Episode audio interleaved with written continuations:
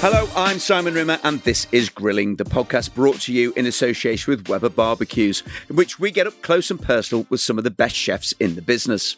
Now, amongst those who've already joined me, Angela Hartnett, Michel Roux Jr., Marcus Wareing, and Tom Kerridge, to name but a few. All their stories are different, and we explore these stories in depth, finding out where they discovered their passion for food and how they channel that passion into succeeding at the very highest level. We also discuss outdoor cooking, of course, and how to get the best out of your barbecues. Now, today, I'm grilling one of the most larger than life characters in our industry, the inimitable Richard Corrigan. Born in County Meath, Richard studied at Dublin's Institute of Technology before working for several years in the Netherlands. He then started chefing in London, winning his first Michelin star while heading up the kitchen at Stephen Bull in 1994. He now has several esteemed establishments of his own, including Bentley's, Virginia Park Lodge, and Corrigan's in Mayfair. Lord Corrigan, welcome. Thank you, Simon. So let's go back to the start then. So what what was growing up like for you? Where were we, and and how was the family set up? Uh, a small cottage in the country, uh, very near the big wetlands of Meath, Westmeath borders. Uh, hunting uh, every autumn, winter, Sunday. All the people come to the house, probably around 10 of us dogs and out hunting. Foxing, uh, uh, pheasants, uh, whatever flew, and it was always for the pot. It was always for the pot for the next day. Yeah, so it was never kind of a, a sport per se. No, no, it was no. about sport. Sporting shooting is something I never heard of until I came to England. Really, I'll be honest with you. Yeah. Rough, rough shooting. So how young were you when you started doing that? Uh, probably mm, nine, nine, ten. And how, how big's that. the family? Uh, seven of us, uh, three, uh, four brothers and three sisters. And where do you sit? I said uh, third from the top, uh, Yeah. John and Anne-Marie, and uh, probably a little bit spoiled, maybe, who knows, you know what I mean, really. Uh, and mum, mum, you know, just a housemaker, a homemaker, baker, cook, you know what I mean, in the country style. I mean, an odd family, you know what I mean, the brisket went in before kind of uh, Sunday Mass, Yeah. and it came out at two o'clock like Chinese Peking bloody uh, uh, beef, and we'd eat we'd eat steak rare.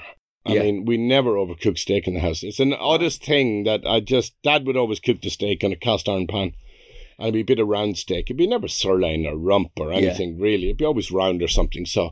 You know, mince mince would be probably twice a twice a week in the house, like everyone else in the nineteen seventies. You know what I mean? And dad cooked as well, because uh, like my dad cooked, and I think that growing up in the 70s, that was quite unusual. Yeah, because he was a kind of hunter gatherer type bloke, you know what I mean? So he'd be out with the cast iron pan. He was famous for this big cast iron pan, you know what I mean? Before we ever seen a trendy one from Sweden, my dad had one. and uh, most people in the countryside had them as well. And of course, you know, when you're out hunting and uh, fishing, you always cook for yourself. So, you know, I mean, there's nothing like young rabbit just just shot, you know what I mean, really, and just thrown onto a pan. Yeah. I mean, you don't need to rest it for a week, guys. You know what I mean? And it's still probably the tastiest morsels that would come straight to my head is young rabbits just cooked on the pan there and then till the outside of them is really roasty, crispy. Oh my God, it's lovely, lovely, lovely. Eat them like sweet corn. Just pick them up and eat them off the bone. No, it's a thing. Uh, It's it's a horrible cliche, but you always kind of look at your childhood, and the question that we always seem to ask ourselves is: so, were you poor? Were you rich? Were you wealthy? Were you somewhere in the middle? Ah, no, I'll be honest with you. There's no, I, I, I- I never knew what a middle class person till was till I came to England. To be honest with you. yeah, You know what I mean? Really, I never seen so many fancy cars in all my life. I never seen wealth like it in all my life. And I thought, God, I wouldn't mind having some of this. like any good immigrant, any country, I, I'll have some of that. You know what I mean? Ah, I'll work those hours you guys don't want to work.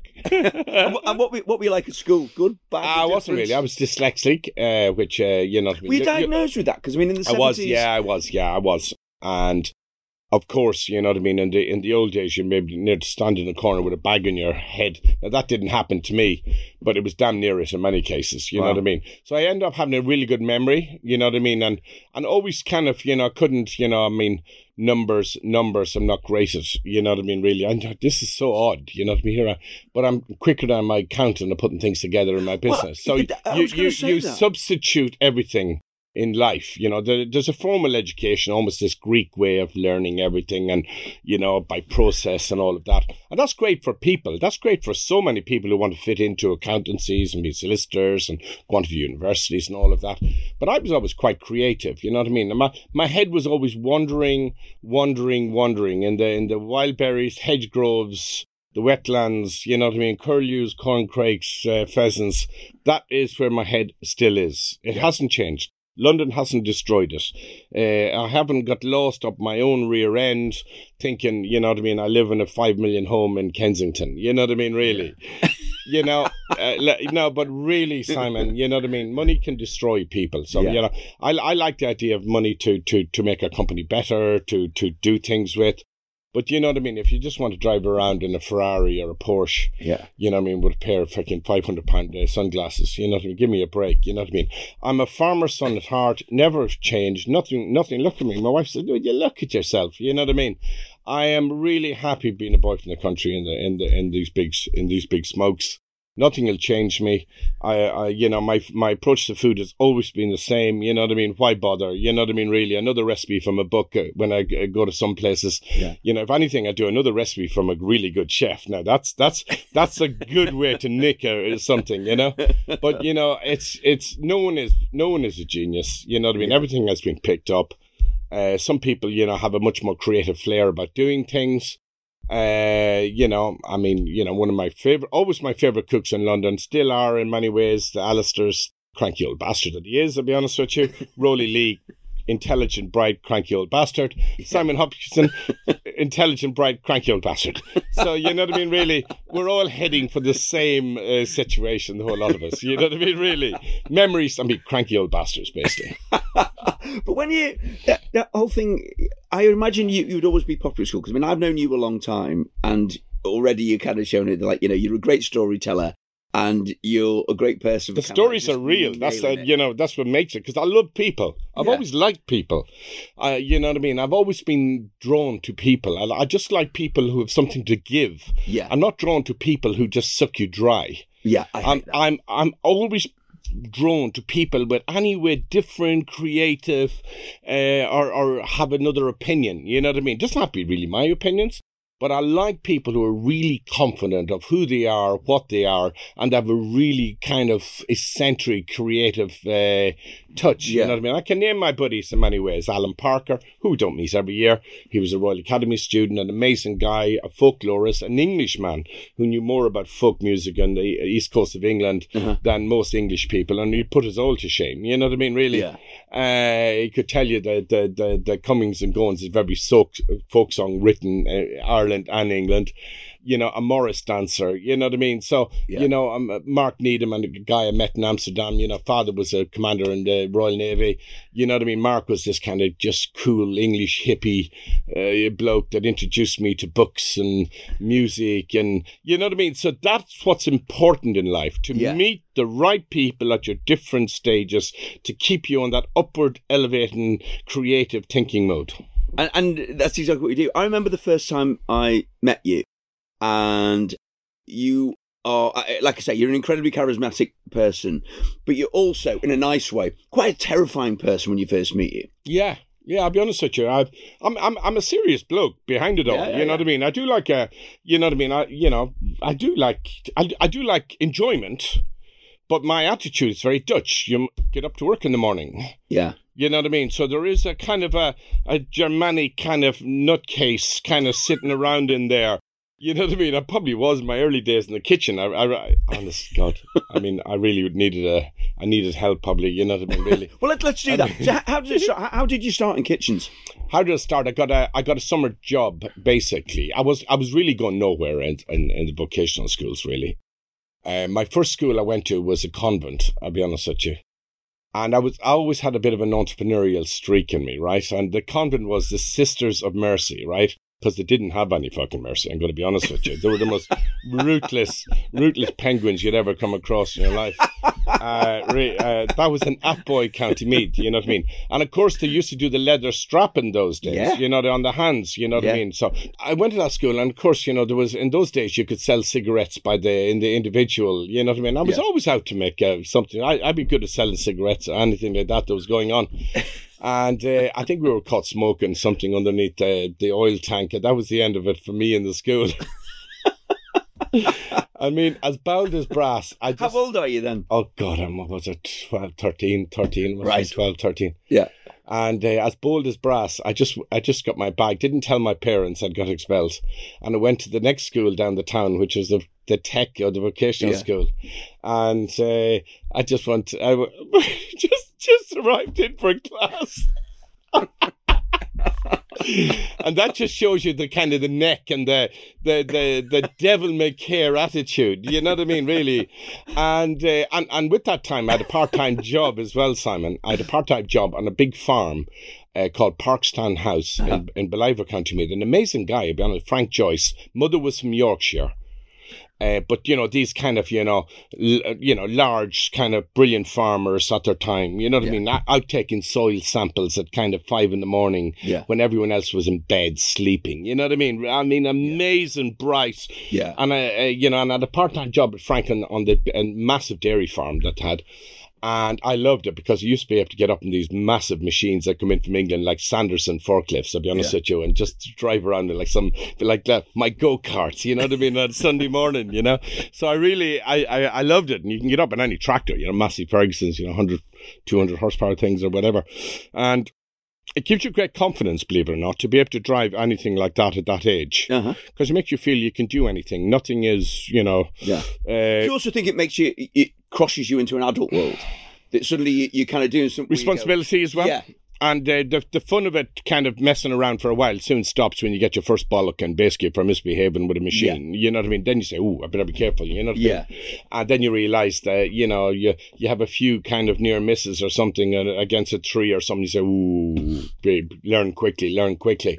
But what it does do, it it it gives you amazing confidence when you're just kind of you know doing that whole school thing and you're not getting a plus a plus results. All of a sudden you're doing something you're getting paid really well for it.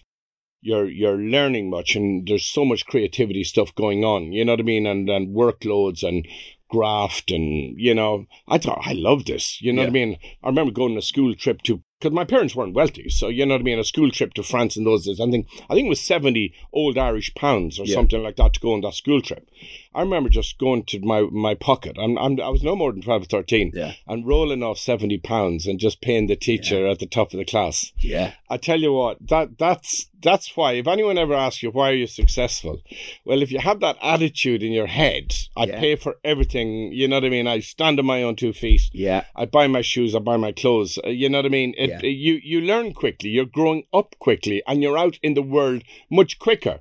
I mean, no offense, my kids. You know what I mean? Jessica and Richie and Robbie. I love them dearly. But you know what I mean? God bless me. You know what I mean? Really? th- I, think mean, same God bless me. And you worry what you know. What what what have we created? And I suppose Yeah. as as boys from mm, similar but different backgrounds, you kind of go. I never had the opportunities they it, and I wanted my Yeah. kids to have those opportunities. But you still go. Maybe you need to have to graft a bit harder for it all. Yeah, you know what I mean. So, I mean, that is the problem with anyone that has made it uh, themselves. They Yeah. always overindulge their children, uh, you know what I mean, and everything. And because the really, a lot of people can't enjoy their own success that Yes. have personally made it themselves. Yeah. There's no question about it. Yeah. You know what I mean, really. It's not even about money. Yeah. Uh, but so therefore you spread it around. You know what I mean? You, you know, you live in a nice place and Yeah. your kids go to great schools and you, you know what I mean? You've just uh, uh, turned around your whole own personal life and created something that by, which by the way, it's not necessarily very comfortable for most people from the country or from very little. To, to you know what I mean? Really, I mean, did I did I ever think for one moment I'd be living in Muswell Hill or you know what I mean? Really, I mean, not a bloody chance. You know what I mean? Really, it was it was a touch cottage. It was a countryside. And by the way, I love still the countryside, and I love the people in the countryside. Yeah. It's not like I've left the countryside. You know, I've indulged myself in this urban, urban, the, the, the, the as the English would like to say, what class are you? No, almost Yeah, years yeah, ago. yeah. You know what I mean? You know, and I was always happy to say, you know, I was a peasant from the country or a working class guy. I still am a working class guy. Yeah. I don't want to be anything else. I don't want to be uh, something made up. You know But I what I think mean? what you said very early on is the fact that you, in your head, you've never left the countryside. Pheasants Never. and hedgerows and blah blah blah still in your head. It's still, and I think still, that makes a massive load of sense to me.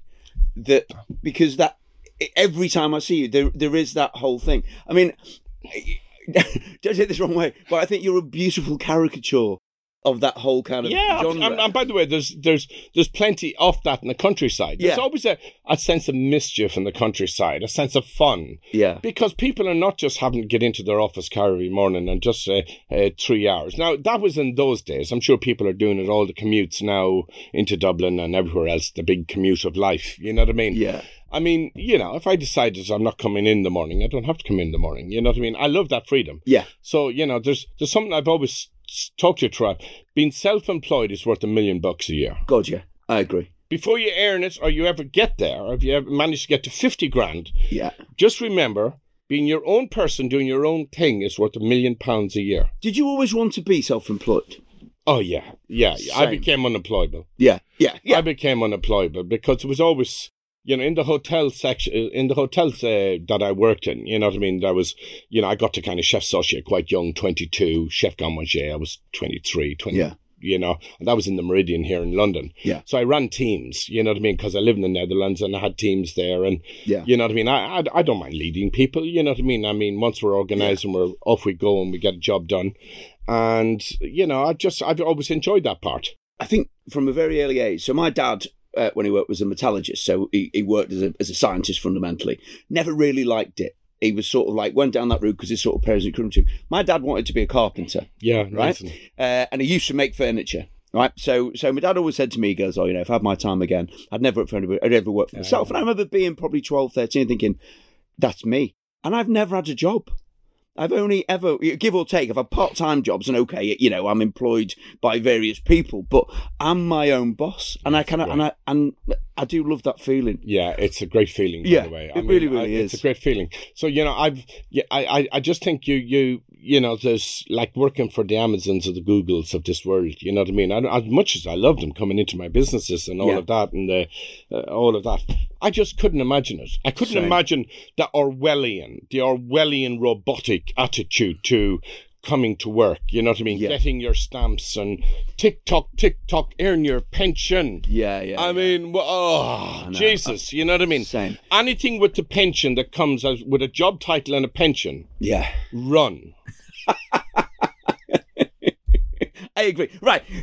So, what was your first job? First job in, in hospitality, and how did it happen? My first job in hospitality was working in a kitchen in the Kerwin Arms in Athboy, County Meath, which was a local, very busy hotel, rural country town hotel that would shock you the business levels it was doing. Yeah. Uh, why? It was a summer job, and it was a summer job that ended up a full time job.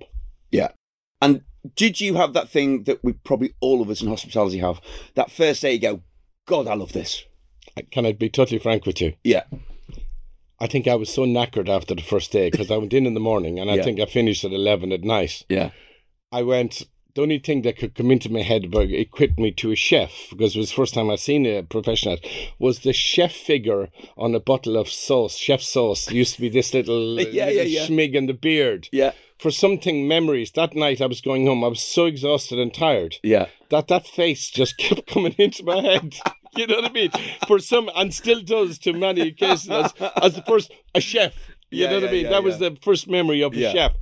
Strangely enough, I got up the next morning and I went in. It was a summer job, and it went from there. And then you met the characters and the fun and how busy you were. And that summer rolled on quicker than any other summer that. I ever remember. And we had fun, we had laughter, and I thought, my God, you know what I mean? I, I like this. And I never went back to school. That world of hospitality, I think you meet the most amazing people. You you are cheek by jowl with people that you don't think you have anything in common with. But that thing about being a team and being responsible and that delight of kind of putting something on a plate and it comes back and the plate's clean. There's something magical about it, and that never ends. There was a, a, a very good chef there, a chap called Ray Vaughan.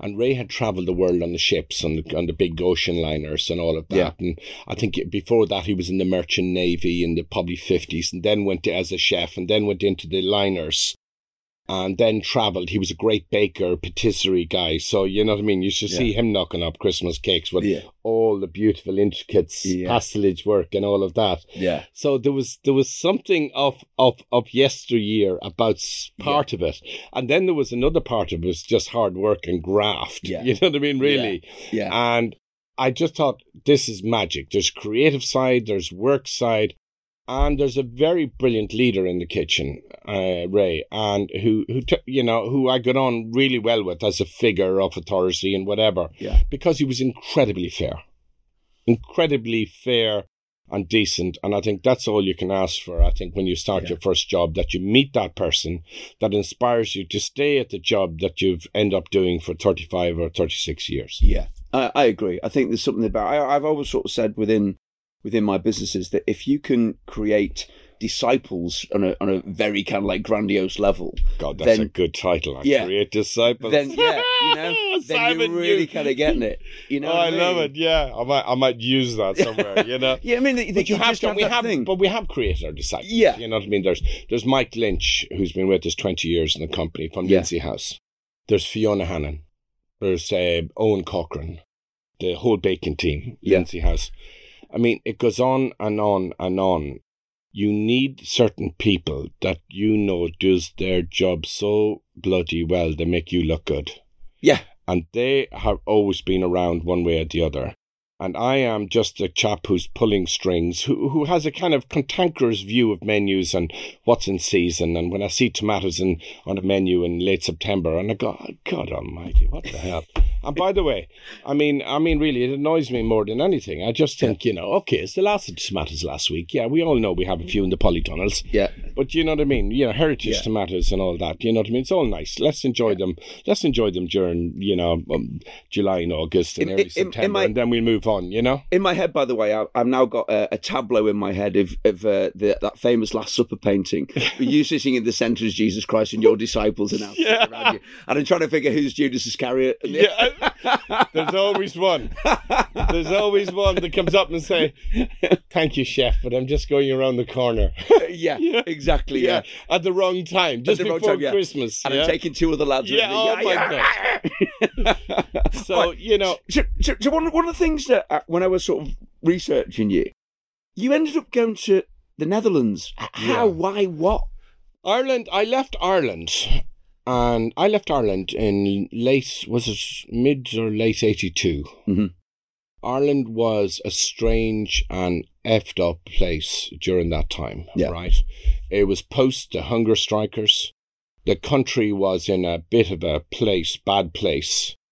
You know what I mean? There was a heavy cloud sitting all over Ireland then. You know what I mean? Really? Yeah. I mean, but you wouldn't have seen it in England. You'd have seen the ITV and the news. Yeah. But all of that crisis spread out from the north down into the across the border into those southern counties of you know Louth, Cavan, Monaghan, Meath. I'm from Meath, so mm. we were on that on that area. So don't tell me all that didn't affect us down there. You know what I mean? Eh, Of course it did. You know what I mean? Really. And I just thought, oh, I have to get out of here. I really, you know what I mean? I just felt, you know what I mean? Jesus, man, this burden. You know what I mean? Yeah. and it's never n- these troubles are going to go on and on and on. How come people can't just fucking sit around a table and you know what I mean? And I went off to uh, to one thing and the other. I got a job because there was a Dutch F and B manager in the Park Hotel in Kinsale. I think one of the people I was working with knew them very well or whatever, and I got a job in Amsterdam in a Trust House Forte hotel. It was at the time. It was uh, Rocco Forte Yeah. uh, owned it at that time. It was called uh, Apollo Hotel, which was a beautiful hotel on uh, a canal basin. You know, five star, beautiful boutique operation. And I went in there, and the chef there, Ludwig Briolis. Now this is the other thing. I still talk to every month, and he's in his eighties. You're his disciple. I always talk to Ludwig. He Yeah. lives in Rotterdam now. He's the most wonderful, wonderful Greek German uh, guy who, Yeah. who's ended up living in the Netherlands. And Ludwig was the most beautiful person to work with, most generous, lovely, um, um, um, inspiring. You know what I mean? And he, I used to get me stages here and stages there, and Yeah. you know what I mean. And and he didn't want to lose me because he knew probably straight away I ain't staying around here. Yeah. So you know, I was I was living. And how, lo- how long did you stay there? Oh for? my God! Altogether, Amsterdam and Rotterdam must be what? God, must be 82, 82, 82, say 82, 83, 84, 85, 86, and I came back five years, over five years. Which now. is a long time in our industry. it's a huge time. Yeah. I'll be honest with you, a huge time. And I worked in Amsterdam. Yeah. Uh, I came back up to Amsterdam. I started in Amsterdam. I went down to Rotterdam. I lived. I always one thing about living there. I always had a decent. In Rotterdam, I lived in Delfshaven, right across the Pilgrims Church, which Uh-huh. is the oldest part of Rotterdam that the Germans didn't manage to blow to smithereens when they when they leveled the city. You know what I mean? Really. And in Amsterdam, I lived outside of the town in a place called Aalsmeer, uh, which is the big flower market area. You know, Uh-huh. Oh, right, yeah. outside the town, largest flower market in Holland, Aalsmeer, the Brook. And I must say, I really, really enjoyed it. I got to know a lot of great Dutch chefs. I've seen the emergence of of kind of post nouvelle kind of real food. The the the farm markets were just opening in Holland that time. The Ven Yeah. markets, which was these covered in artisan operations with the cheesemonger, the fishmonger, and all that, where restaurants would go to buy from. Yeah. I thought that was that was that was long before anything happening here. Yeah. Uh, first time I've seen snail eggs, you know what I mean, and all of the best of the different layers of foie gras and all of that, and the different quality of eel, smoked eel, and Did it feel almost so with that there because of because you're something hit me that time when I seen those things operational. That Yeah. quality of food, that individual, it was almost like Yeah. a, a farm, a farm quality uh, for sale to the restaurant business. That's, It that's exactly coming- what I was going to say. That you know, because your background was hunter gathering, it's almost It know, was. It, yeah. it absolutely was. And I, I really enjoyed it. And there was a big movement there that at that time. You know what I mean? I'll tell you what I was like. I never really wanted to go work in those big kitchens, Yeah. like the ho- hotel, the Europe in Amsterdam. You know, when you look down over the waterline, you see the kitchen. In Yeah. those days, all the little chefs would have their little hats on, Yeah. their little baker hats on, and all that. That never really was the place I wanted to be. I wanted to be in the smaller kitchens. You know what I mean? The smaller kitchens, working here, working there, moving down to Rotterdam, living life, reading. Always got a library card where I was living. You know what I mean? Rotterdam, I just joined the bibliothèque and I started educating myself and reading and just understanding things. reading what? What were you reading? Everything, I'll be honest, from, you know what I mean? You know, I, I've, always, I've always been a great, great uh, interest in Orwell. So, you know what I mean? I, I read 1984 in 84, you know what Yeah. I mean? Uh, you know, the road to Wigan Pier, you know, down, Yeah. the Homish Catalonia, down and out in London and Paris. And, you know, then you do, you know, Catch 22, which is the most beautiful satirical book you Fantastic could ever. book, It's, it's yeah. an amazing book, but Yeah. you laugh. Yeah. And then, you know, you go into things like the Irish side of things, you know, Flann O'Brien or Myles na gCopaleen and Gaelic, you know what I mean, who was a columnist in the Irish Times and a probably, and, and or, or a civil servant. I forget which one he was. He? Well, no, he had a column in the Irish Times. He was a civil servant and uh, with a bit of a drink problem.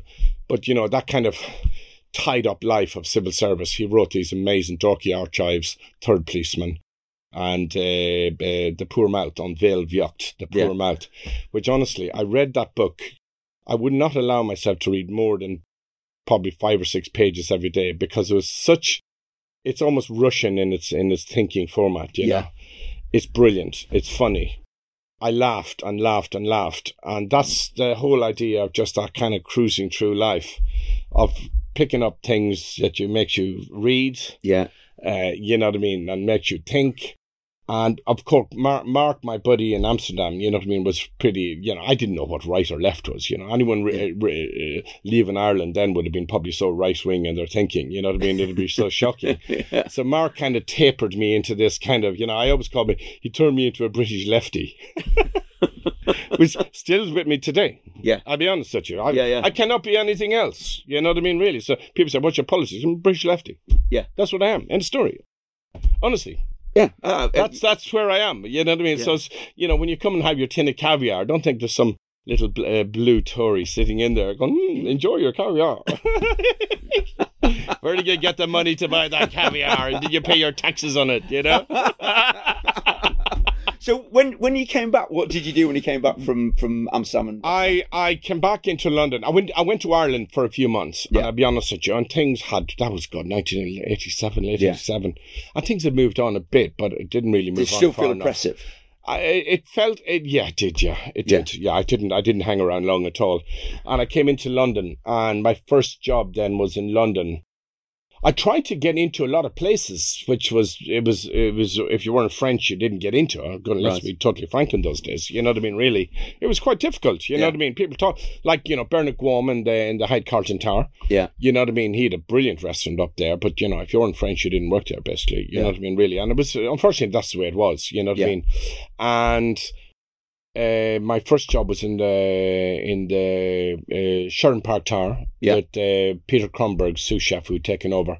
I stayed there for a year with him, and then I went to the Meridien Hotel where Michel Lorain from the Côte Saint-Jacques was a consultant chef, and I worked in there, in the and we had a one star, and the I was chef garde and uh, Rory Kennedy was there at that time, who passed away unfortunately. And there was some great, great people working there. A lot of them working around the world and very successful today. But, but funny because you sort of said that when you were in Rotterdam, you didn't really want to be working in the big hotel kitchens that you Yeah, wanted to and yeah. you come back to the UK. Well, believe it or not, all the restaurants in, in London in those days were in the big hotel Yeah. kitchens. Uh, uh, you know what I mean? Amsterdam had lots of little places I could I could find work and Yeah. and Rotterdam. You know what I mean? And you know all the good kitchens I wanted to work in was was Yeah. you know what I mean. I tried to get into the souffle. Yeah. Kromberg. Yeah. Now, he was fully booked. And then we were he. I think he's uh, HR sous chef. Uh, Crum, uh, uh, Jackemeyer had left to go to up open the Sheraton Park Tower Yeah. uh, 101, the restaurant there underneath. And basically, you know, like like any good sous chef, yeah, he's short of staff. You go down there. Yeah, yeah. And that's where I went. And you know what I mean? You were kind of handed around a little bit, you know, Yeah. I mean? which is a good thing because at a certain level, that's what chefs do. Yeah. You'll go work there because you have a certain standard and Yeah. whatever. And I, re- I really enjoyed it. I really enjoyed working with uh, Jack Kamara, to be honest with you. He was a, a lovely man. But I thought, do my year, get settled, just see my place in London Yeah. because accommodation in London was terrible in those days. Yeah. I mean, most most rooms had meters. It was Camden Road. It was bedsits. and you know, you come from an apartment to a bedsit. Yeah. There's, you know what I mean, and uh, a part of my head just didn't fit in at all. I just thought, God Almighty, hell, you know, and uh, I was getting calls from my old chef and who was in the Noga Hilton, a two star place in in um, in Geneva, Yeah. to come work for him, and you know what I mean. There was that. You Yeah. know that draw was you know money was good Yeah. you know what I mean? I was always broke in London. You know what I mean? Finding, finding. So what made you stay then? And you know, I met my wife. You know what I mean? Yeah. Uh, Maria, and uh, you know, my a girlfriend at the time, and you Yeah. know what I mean? A lovely girl she is. And you know what I mean? I thought, nah, nah, nah. Yeah. Stick with it. This, is, let's see how things work out for uh, eighteen months, and let's Yeah. see what happens. You know what I mean? Really? So what was the turning point then? What when did it go from being bed sit and no money? Where was the tipping point? The tipping point was I there was no really rush to any tipping point. There was a there was a series of things I wanted to personally go through myself. Right. and restaurants and experiences. And that brought me into my probably my my 27, 28. Yeah. And I wanted to be, you know what I mean, of a certain level of to, to be able to run something. And then I, uh, Stephen Bull up in Blandford Street, a place called uh, where Tom Kerridge was and all of that. But uh, on the opening of that, there was a guy called Tommy Sloy there, which is my best friend from Ireland. Uh-huh. And he was the head chef there. And uh, Tommy was going off to uh, to Australia. Yeah. He was only there, maybe he only done eight months or something, uh, but a great guy. And he was in the souffle. That's why I wanted Yeah. to work there, you know Yeah. what I mean, as you do. Yeah. And Tommy was going off to Australia. And then he said, I'll come down and meet Stephen, one thing and the other. And I did. And you know what I mean? You know, it was, it was, uh, it was, it was, it was a small kitchen. Stephen was very pretty. He knew what he didn't want. He knew what he wanted.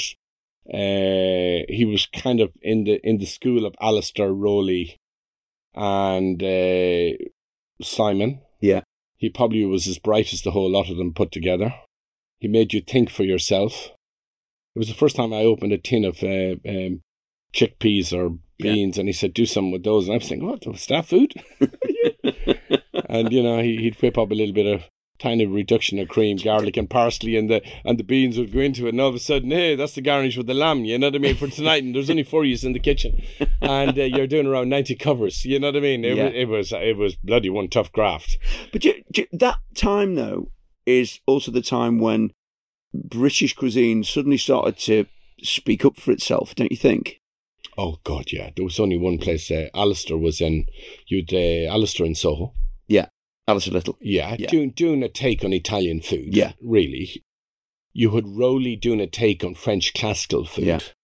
And you would Simon, you know what I mean, really uh, bourgeois Simon. I'll be honest with you. Yeah. Next uh, inspector for for for the uh, for the God, one of those guides had opened uh, had moved from South Kensington in '86 because I watched it because Jeremy Round done the first uh, interview uh, or interview or the review in the Independent newspaper, and I read it in Amsterdam. Right. So Jeremy had moved from Hilaire to the Bibendum, or not Jeremy, uh, Simon. Yeah. Sam And I, Hopkinson. yeah, I, I remember reading that Yeah. whole opening, the whole thing, and I think That article by Jeremy Round on Simon Hopkinson, probably in there, that I read in Amsterdam about moving from Hilaire to Bibendum. I think to me that was a pivotal moment of a chef and a restaurant, an English chef and a restaurant coming together. Right. Yeah. That little moment. Yeah. You know what I mean? There was something happened. You know what I mean? There was, it wasn't just the restaurant anymore. It was the chef and Yeah. the restaurant. And I think then Rowley in uh, later then done uh, b- b- uh, Kensington Place Yeah. and to a kind of a slightly different audience. Yeah. You mightn't agree with that, but I dined in the mall at the time. Yeah. And it, was probably much more open. You didn't need a massive checkbook to dine there. Yeah. You could go to Sunday lunch and just have a great time, and it didn't cost the, the Yeah. world. And just that And- drop in of, of, of extreme formality as well. Absolutely. I think I think there was certain formality in Bibendum. There was the, Yeah. the, the wine merchants, and the, I think uh, Jeffers was uh, was still doing the wine list. So it was it was it was a grand dining Terence Conran, uh, Simon Hopkins, Yeah. and affair. Rowley to me really broke the mold. Rowley to me introduced great food to the masses. Yeah.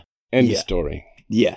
And I- and that, He- that is that big turning point. and- As I say, that, that time felt like we're bloody good at this. and he was he he used to see the chefs coming in, and I keep reminding him. I was we dined there often on Sunday. We didn't have a bob to our name. I'll be honest with you. Yeah. we because once we paid our digs and travel, that's what people really Yeah. you have to understand. London. Once you pay just your commuting costs, Yeah. and you know you, you don't have a lot left. There No. wasn't a lot left. There might have been a third left, and you know if you went out to a restaurant, my God, then there'd been a lot le- le- less. And Rowley has always been incredibly generous. And I remember we were dining there one Sunday. Uh, there was four of us, Tommy Sloy, uh, my wife, Maria, probably his girlfriend.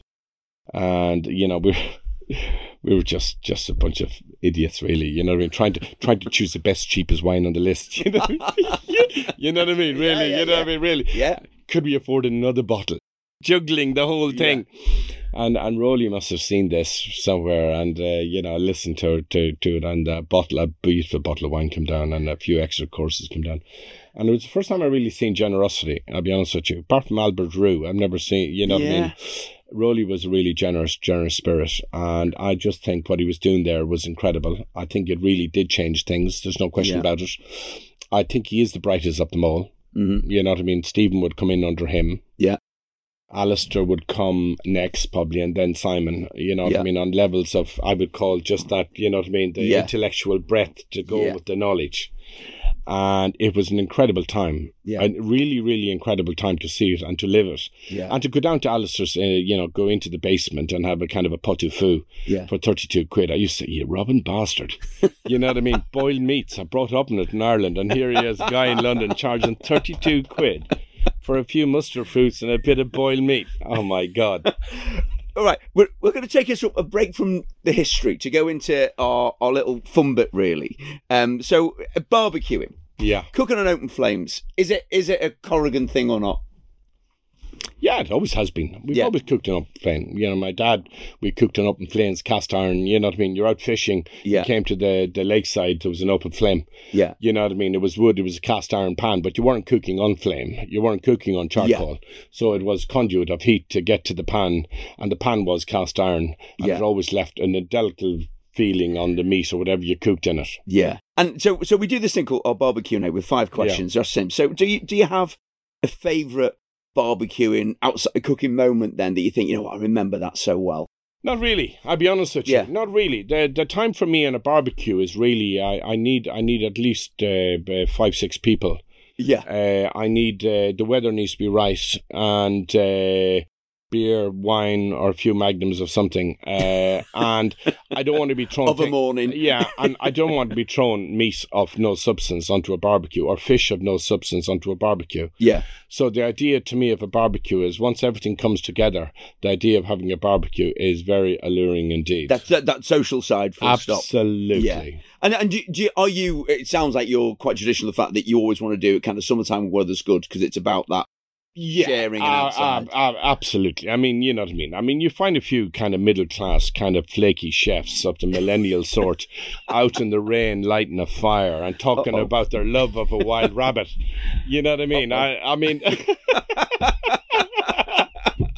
We'll edit that out. yeah. Well, you see, because I always say, as a kind of as Uh. a as a middle class, well, in fact, I'm not millennial chef. I'm, I'm, I'm older than you. I love it. I love it. I'm there sort of thinking, I really like barbecuing in the winter now. I feel like a Yeah. complete and utter tosser. I'm Yeah. now, you know, Yeah. some, of somebody whose opinion I really value. Richard Corrigan has just owned me. Yeah.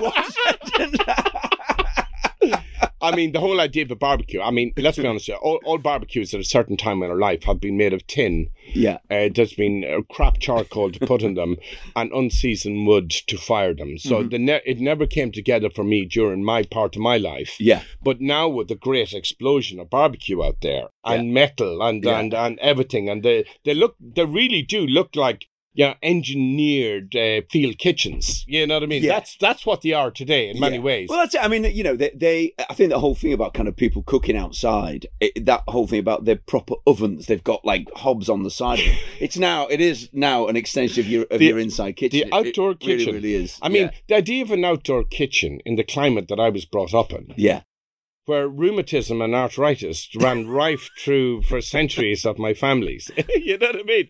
I mean, it's quite ridiculous. You know what I mean? But the idea of a celebration of uh, of, of killing your mammoth, you know what I mean, probably in the past millennia, is a completely something else because it might have been the only thing you're going to eat for a few months. You know, but in in these days of of great things to cook yeah, great food to cook and uh, get-togethers of people. I am, I am, and and of course with Daffodil Mulligans, we have we have fire and we have wood burning ovens for the first time, really, in many ways, and we've taken to it very well. You know what I mean? We have taken to it very well, and done correctly with the seasoned wood and the right charcoals, it leaves a wonderful flavour on a piece of meat that is absolutely delicious, divine, and it really goes from the outside to the inside. So you Yeah. can cook something outside to bring inside if the weather isn't really right as well. yeah. Because it's the flavour of what barbecue does. That's the thing, isn't it? it's the real flavour. We were playing around during lockdown and making the, the American brisket, right? Which is is is honestly, God, it's it's it's it'll break your heart the whole experience. oh my god! And then, you, and it. then you'd go onto YouTube and you'd see this old guy of 90, you know what I mean, really, in some place in Alabama. yeah, You know what I mean? In this place, no offense, he's not going to live. I don't know how he's lived so long for a start till 90 because the environment that he's working in, you know what I mean? Really, I mean, you would be closed down so quickly in Europe. You know what I mean? You would not, you would have no hope. And there they Netflix making this amazing program. This poor sucker who has really no lungs. Absolutely gasping for oxygen breath at every turn of these these things it makes it very alluring. It's almost like you know, let's let's make his life trendy. The poor guy has been turning these joints of meat in this absolutely unholy environment, and we want to we want to go. Wow, wouldn't we love to be the pitmaster? Corrigan, you're an, you're an absolute gem. You are an absolute gem. But it's true. I'm looking there, and that's what we done during lockdown. Yeah. And then we went to try to make that brisket. Oh, it's so depressing. Oh, Uh, it's God I've almighty. I mean- trying to make it now. Every time we do it, it ends up like a shoe. It, by the way, Simon, totally agree. And then you see them cutting it, and the juices of it, like the river, like the river, the pouring out of it, the, the moisture. How is go, that happening? How is that happening? You know, like I Oh, cut into it and going like, ah, right. I'll just, I'll just get one of the trainers, have a bite of that instead. Yeah. No, I think that the real time, and you need to. It's a one man's job or one woman's job, Yeah. and you need to be doing it for a couple of days, Yeah. and you have nothing else going on in your life than just checking each piece of that meat, turning around the place, and gasping for some oxygen on the way through. Right. brilliant. Honestly, mate, that is, that is just so brilliant. We do a little challenge. Yeah, right? come on. So what you get is you get 45 seconds Oh, to uh, to entertain me. Um, and what you can do, you, it's got to be cooked on a barbecue. Any piece of meat, any piece of fish, any bit of veg, uh, some kind of wrap or marinade. Is it wrap, rub or marinade? Some kind of side dish. Um, and you can really kind of have whatever you want. Are you good to go? And you've got to sell it to me with your own inimitable Irish chop. Absolutely. It- it's it's I'll, uh, tell, I'll tell you right now. Hold on, hold on, let me let me do so. You got forty seconds starting now. Okay, best thing I've ever done lately in the last few years. Up in the up in the Pennines, uh, I shot some grouse. Uh, we uh, spatchcocked them. Uh, I seasoned them. Uh, we rubbed them with heather and I barbecued them. uh, to medium rare, not raw, medium rare, and I rested them. And I put some, uh, it was some parsnips, uh, some sliced buds uh, pre-boiled. We put that onto the barbecue. Uh, there was no sauces. Uh, absolutely, there was a dash of wine that went on the barbecue on the on the grouse after we rested and the meats came out, and we put that over the vegetables. We put it all together, mm. and we made up this amazing salad that was absolutely delicious. And I still think after after that experience that grouse cooked, shot fresh spatchcocked, cooked on a barbecue, is the finest piece of wild game, the beautiful method to cook it. 51 seconds, but I had to let you go, and that was beautiful. That's that, lovely. Yeah, yeah And yeah. if you have a bit of jalapeno, jalapeno or peach to serve with that, I think honestly, it is the most delicious thing in the world. And and peaches and jalapenos and grouse, it is hallelujah. Now, before we go on, I uh, just want to let you know about a special offer we've got at Weber.com. If you want to improve your skills on the barbecue, Weber are offering you a discount to attend their Grill Academy. That's where you learn to wow your friends with your barbecuing expertise by learning from some serious pros, and they really are, with different courses available to suit your standard and needs. The offer is valid for Grill Academies in the UK, Enter the code GRILLING21, that's GRILLING21, before the 15th of October at Weber.com and get £50 off when you book two tickets on a course. You can find all the information you need at Weber.com forward slash grilling.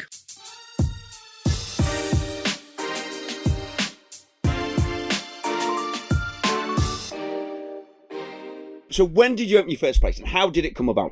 Okay, uh, very interesting. And this is, by the way, I've never told anyone this before. okay. When I left Fulham Road, I was a bit broken.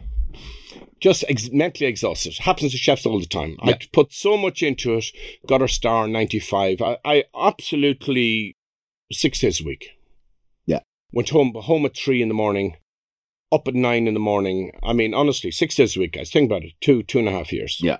Achieved, uh, felt we were just on a, you know, we were just in the, in the, in the slipstream of everything going our way.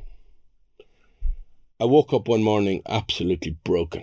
Absolutely broken. I think one of my children had been born out. Jessica, was it, or something? I don't know. Honestly, I thought, this is my two night buses home, tube in the morning. I mean, I had to, fuck, and the money wasn't that great, in fairness. Yeah. So when you add everything up in life, yeah. you know what I mean. No matter what, how much success you have, yeah. If you're still broke in the bank at the end of the month, there's something clearly not right in yeah. in what you're giving and what you're, you know what I mean. That yeah. I call the great, the great, the great balance of yeah. the uh, work life relationship. You know what I mean. You have to earn enough to think, by God, it's well worth doing this. Yeah. And I achieved everything, and just ended up completely burnt out. Achieved everything. Yeah. It was almost a pinnacle of a, a certain part of my career getting there. Okay the from from start to 95 was the goal you yeah. know we're, we're, yeah. we're going that way you yeah. know and after two and a half years of that i was i was completely broken yeah so james harvey watt was the chairman of wembley and he was opening uh, a stadium in hackney dog stadium and it was a motorbike stadium and he asked me would i consult on the whole project and I thought, why not? I mean, you know what I mean? Yeah. And, uh, why not? Speedway racing and dog racing? Yeah, yeah why not? Yeah. Most chefs would run a mile. Yeah, I'm, I'm up for I'm up Yeah. for anything. And I went out there and we had a great time and I really enjoyed it. And I met different people and we had to set up all these kitchens. And Fay Maschler came out to review us on the first opening night. And Sir Terence Conran had opened a huge place here in Soho Uh-huh. the same on the same week. And our head headlines and double page in the standard was El Tell You're Not the Biggest in London. Because it was Hackney Dog Track she reviewed against uh, Sir. Terence's place here in town. And it was quite funny, which I never told Fay, but I'll tell you now. I, I, I had a good idea Fay had booked in under, you know, the name. As, Yeah. You know, but come on, well, you know, Yeah. sorry, Fay, but, you know, we're going to tell the story now. and I sent down one of the locals, this wonderful Jamaican woman. And I went down to the dog track and I said, God, give me a winner for tonight. And he's Slippy Banana Yeah. It will win and whatever. And so I told this lady who was the toast and the server, I said, Yeah. I want you to look after Fay's table. And she asked for a tip, Slippy Banana.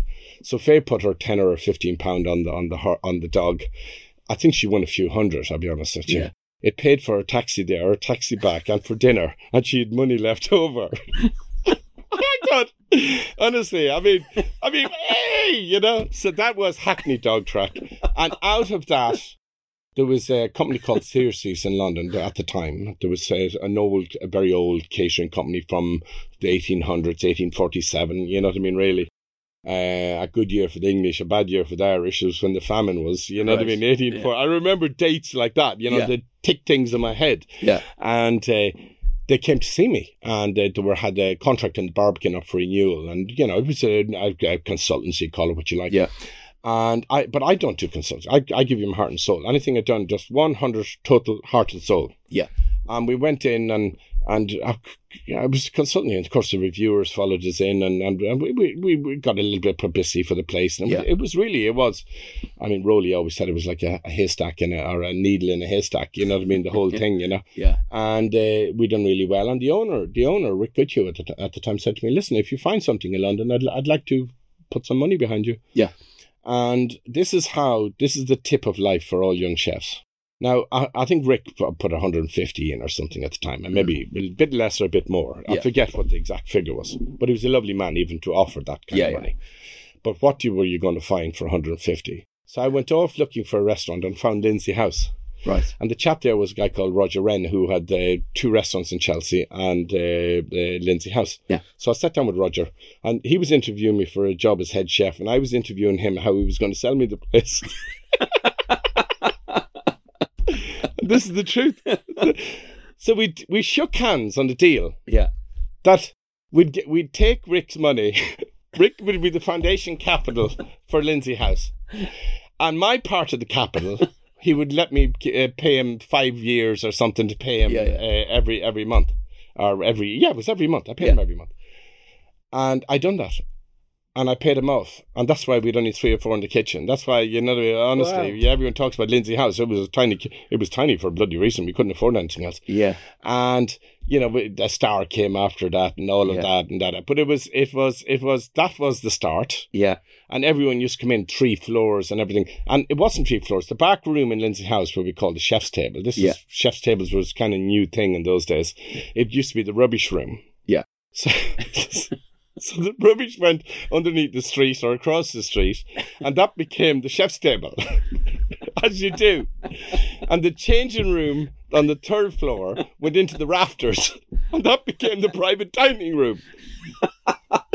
You're And- such a blagger. Absolutely. And the farming, the farming head in you of making do and making things happen. Yeah, yeah, yeah. Uh, well, and everyone used to come and go. I mean, Gordon, I'll be honest with you, in fairness, Gordon Ramsay, you know what I mean, used to down there with his crew, you know, very regularly. And Yeah. Tom Aikens, uh, you know, it was it was a very chefy, maddy Yeah, place, yeah. you know what I mean? And uh, when we were great, we were great, and probably when we were not so great, we weren't so great. You know what I mean? Really, and there was a, a late night Soho thing going on, and it was Yeah. it was it was mad times. But you know what? It was a fantastic a fantastic time. Yeah, and it just shows you if you put enough enthusiasm, hard work, and graft and optimism into anything, even if it's a tiny townhouse on Romilly Street with the drug pushers outside your doors, Yeah. which we used to which we used to attack every night. Basically, it Yeah. used to be fisticuffs every night with the drug pushers on the street Yeah. because it used to be on our doors. So after after a year, they decided there must be easier streets in London to sell drugs. or else it was even worse when my my kitchen staff would drug, rob the drug pushers of their drugs. I mean, then you realised how mad the place was. You know what I mean? And how mad Romilly Street was. And I remember coming in, I used to hassle the, the town councillor, and the street was a dark street. There was no lights on Romilly Yeah. Street in those days. And I got the councillor, local conservative councillor for the whole place. I used to ring him at three in the morning. The French house gave me his number by accident. And I used to ring him at three in the morning. And we hassled him to such an extent, lights went up on the street. You know what I mean? Honestly, lights went up in the street. And I thought, you know, the enthusiasm, the flair, the, the, the absolute bon ham, the, the optimism, Yeah. the generosity, you know what I mean? Really, the whole thing. I mean, everyone can make it, you know what I mean? Yeah. If we can make it, anyone can do it. Yeah. That That's how I'll end it. You know what I mean? It was a mad period. And I remember closing it. When I closed it, I really wanted to close it. It didn't Yeah. close because of bad business. Yeah. And, and uh, the last chef there was uh, uh, uh, um, Walsh, who's now just got a Michelin star in Singapore and he's three restaurants. Andy Walsh, who's an amazing guy, to be honest with you. Andy was fantastic. Yeah. And Andy worked. Andy was my last chef there. You Wow. know what I mean? Yeah, yeah. Andy was the last chef who closed Lindsay. Wow. And, he, and we and we closed it with a party. Yeah. It wasn't losing money. It was Yeah, making yeah, money. But I felt after Andy would leave it, I, I, do you know what I it. mean? I, Yeah. my, but, but it Yeah. was it was a 100% sort of place, Simon. Yeah. And I knew if you didn't give it, it would be a place that would fade off Yeah, and yeah. fade off and fade off. Yeah, yeah. I wanted it, and it, exactly what I'd done to it, I just closed it down. Yeah. And it was, it was, it was still doing. Yeah. Uh, I thought, no, I will never. I had given Lindsay House so much Yeah. That I could not hear anything said but nice things about it. Yeah. I couldn't. I couldn't even feel that to be emotionally that Yeah, yeah. involved in a place to real it wasn't as good as it used to be. Yeah. Yeah. So, so now, Bentley's an incredible, incredible place. Corrigan's an incredible place. And then you've got Dandelion as well. So uh, are you. I mean, we were talking before we, we started recording that you're still mischievous in what you do and you still got that twinkle in your eye. Yeah, There's still more to come from Corrigan. Well, know. there is. I mean, it was very interesting. Seven years ago, I, I done Virginia Park Lodge in Ireland, and, and and we didn't really talk about that. It was a mad thing to do because Ireland really post. It was 2012, 2013. Ireland after the whole bust and and uh, boom and bust of all that kind of uh, cheap banking was in a terrible place, and and and I I decided I'd, I'd buy the place where I was married, and I was always Uh-huh. looking at that place, Virginia Park Lodge. Yeah. I could honestly, I mean, in most good years, I could never afford it. I'll be honest with you Yeah. and it was owned by the American Educational Trust for 55 years. So I bought it and it was a mess. It was a complete toilet. And Yeah. I'll, I'll openly say that. And I've been at it for seven years. Yeah. So I love a project, I'll be honest with you. I've rebuilt, I put up the gates, I've rebuilt the gatehouses. Yeah. I'm on the two boathouses at the moment. I've redone the whole house. 34,000 square foot of accommodation. I put in 12 shepherd's huts from Blackdown. I brought them over, you know what I mean? Thanks be to God, pre Brexit, it'd be 20% on them Yeah. uh, you know, Jesus, and and I, I I look at everything as a year, a year, a year. I'll do that this year. I've, I've done a lot of work this year on on the on the glamping area outside, and I look at everything as a year, a year's project. I'll finish that. I'll start it and I'll finish it. I'll start it and I'll finish it. Yeah. We bought the pub in the middle of the town, which we're turning into six bedrooms right now, Yeah. and I'm turning one side of it into a little folk lounge. And the other side into a kind of a small lounge bar. I, you know what I mean, really? Yeah. Because drinking in Ireland has changed. People, people don't just the whole idea of finding finding finding the right bar and having this great things of Ireland years ago. You might find it down in the coast and areas, but Yeah. in rural Ireland, pubs are dying on their feet like Yeah. rural England. No one, no one, no one can go out No. for pints like they used to with drink driving Yeah, and lots of other things and Yeah. health, drink driving, and everything else. Yeah. It's very very difficult. Yeah. And uh, so basically, that that comes on stream probably in uh, probably uh, uh, this. I'm trying to get it. I'm going over there at the end of this week to get Yeah. it to get it on stream. Yeah. That's the terrifying Yeah, part. yeah, Yeah, yeah, yeah. When they tell me it can't be Yeah. done. I love can't Yeah, be done. of course My you do. eye can't Yeah, be done. yeah. So I'm going to get that uh, uh, uh, done and sorted. And I have. I'll be honest with you. I have someone. I have someone looking at the the sound system, which probably are in the most coolest folk band probably in the world. Yeah. They're doing the sound system for me, and I don't want to mention their name because you know I will later date. Yeah. But they are the coolest people Yeah. around right now. I mean, BBC Folk Arts of the Year, all oh, Yeah, of that. it, yeah. it, it sounds, that sounds I- an amazing project. I, it is amazing. And Simon, we will have you over them. We will have other people over Yes, there because please. It's a project that what do you do with your your cash and your money at the end of the day, right? Yeah. Now this is very interesting for most people. Most people look at a bank account and like, you know what I mean, and they go, Oh, I'm rich, I'm getting richer. I always say to them, find a big goddamn pile, Yeah. put the effort into making it good again, plant some trees and hedges, Yeah. turn Mother's Earth back into a more healthier place than than you found it. There can be no better enrichment of yourself and everyone around you on the countryside than getting your London wealth and finding a big hole in the countryside and putting it all into. Because at the end of the day, there'll only be rows, gripes, and the taxman waiting for everything to take from you. Yeah. Don't leave too much hanging around. Leave everyone in a happy state of affairs, but leave things. Use your money making to do things. I mean, Virginia Park Lodge was in a very bad place, and Yeah. a really bad place. I mean, a re- for a beautiful hunting lodge owned by Lord Headfort up to 1960, in the, uh, 1947. An amazing man, believe it or not. You know, Yeah. One of the first senators in Ireland in 1922. An extraordinary guy you know, won a load of awards, the whole planting operations and, and all the everything amazing. Yeah. To see it in such a sad state of affairs. And, you know, it's not being romantic. You just take a very farmer's approach and you say, I'm going Yeah. to do that, I'm going to do that, and I'm going to do that. And we ended up having one of the most wonderful grow operations in Ireland where absolutely no black bag policy. We have a full hot composting operation going on.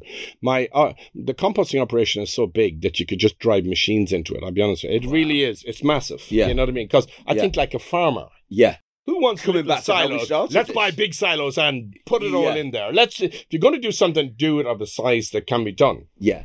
And it has worked brilliantly. We have planted orchards. We have all our fruit orchards. Yeah. We put in a blueberry orchard. We put in a winter garden during lockdown. I've seen more bumblebees and more birds and more everything.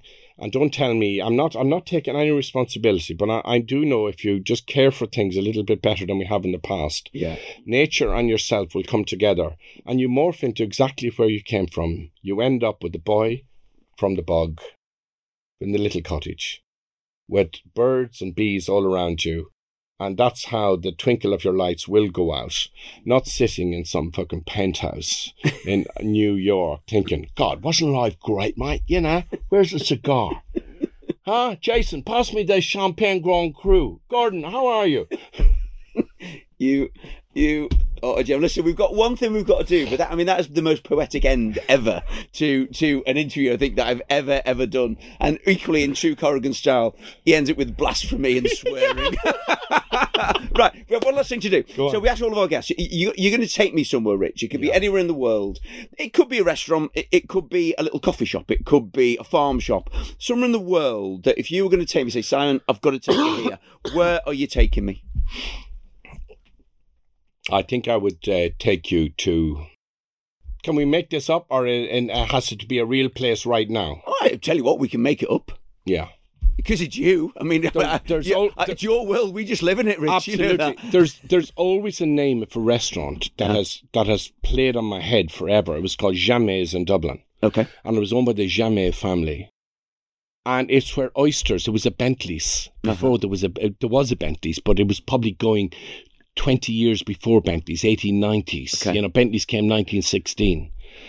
And when you say what has made Bentley's, what has happened, Jammet has always been in the back of my mind. This Dublin Oyster Bar, this amazing place of, of, of food coming in on the trains from the countryside, men and boys and girls at work in the restaurant with long white aprons. You know what I mean? Yeah. Oysters being chucked from all different parts of the British Isles. You know Yeah. what I mean?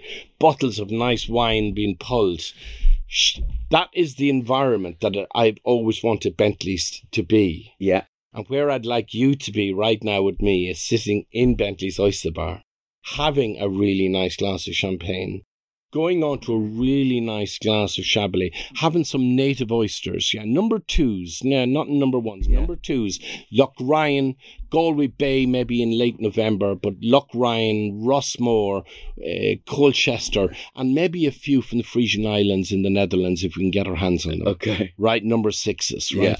Absolutely delicious because I think that is the most wonderful environment to bring you somewhere, to bring you somewhere that I know I love being myself, which is Bentley's. And eating food that really there there isn't an ego in the kitchen telling you about his my latest dish. my latest dish, my latest creation. You know what I mean? Aren't you so clever?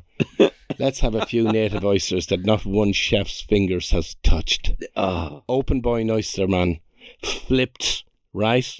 English style, unlike the French who likes to eat them off the shells. yeah. You know what I mean? But just flipped and sitting there, brown bread, salty butter from Lincolnshire. Lincolnshire poacher have been supplying me for 25 years, right? Good story. Jessica told me, oh, and she's in the PR business. oh, uh, you use Lincolnshire poacher? And she, I said, yeah. Oh, Sat Baines is thinking of using them. I said, I've been using them for 25 years, Jessica. so when you're the old boy, you find out where all the nice things come from. Yeah. You don't need to be clever. You don't need to be too intelligent. Stick with the seasons, stay with the nice things, be consistent and try to be consistent and try to make enough money to pay the landlord, your rates, your staff every month, and your suppliers. And if there's anything left over, put it away for the bad year Yeah. and just take a tiny, tiny bit of it yourself to pay yourself. And that's how you survive in the restaurant business. Corrigan, I, I love spending time with you. I, I've spent every hour I've spent with you in my entire life has always been joyous, whether it be a chance encounter or whether it be quaffing way too much alcohol in a very very short space of time. You you you're a joy to be with, Rich. Thank you so much for doing grilling. Listen, Um, thank you and- very much. And and just You'll be doing a lot of bleeping. Uh, bleep, bleep, bleep, bleep, bleep, bleep, bleep, bleep, yeah, this will edit down to about twelve minutes. Yeah. mate, a joy to see you. Thank you very much. Thank you, Real mate. pleasure. Thank you so much to Richard for joining us on Grilling.